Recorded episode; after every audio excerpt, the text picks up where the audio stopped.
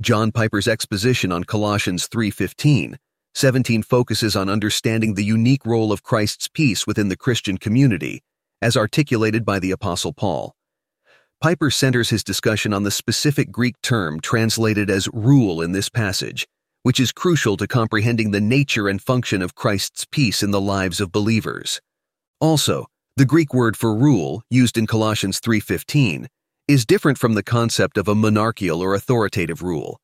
It refers more aptly to the role of an umpire or referee in a sport.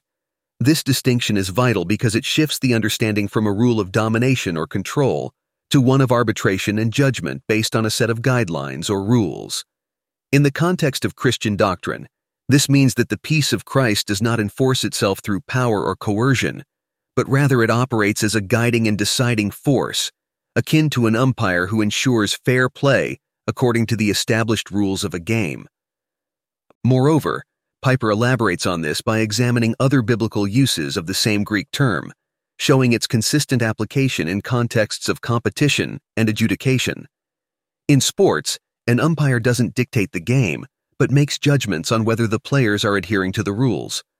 Similarly, Christ's peace in the believer's life is meant to function as a decision making factor, determining the rightness or wrongness of actions and attitudes within the Christian community.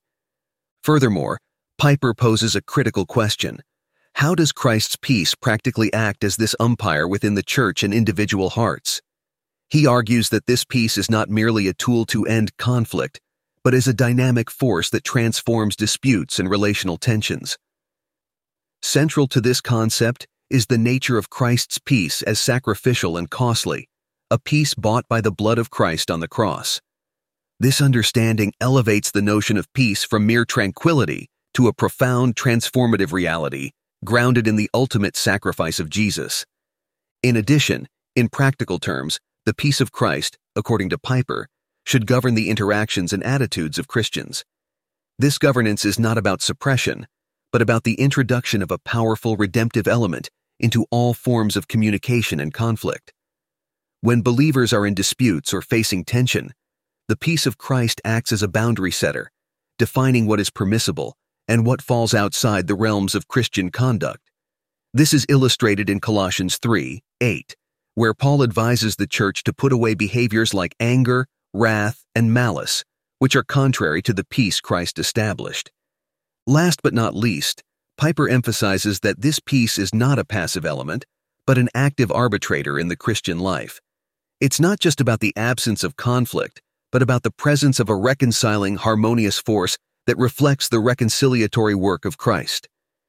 This peace calls for a conscious awareness among believers of the significant cost of Christ's sacrifice which in turn should influence their interactions and decisions.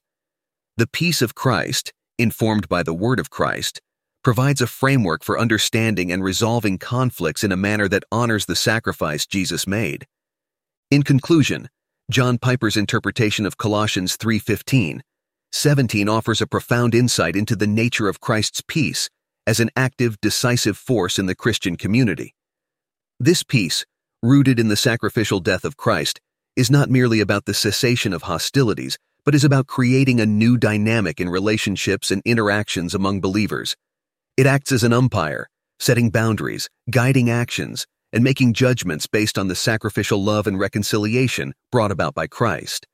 This understanding of peace challenges believers to view their conflicts and relationships through the lens of Christ's sacrificial love, ensuring that their conduct and speech align with the transformative peace that Christ has established in the church.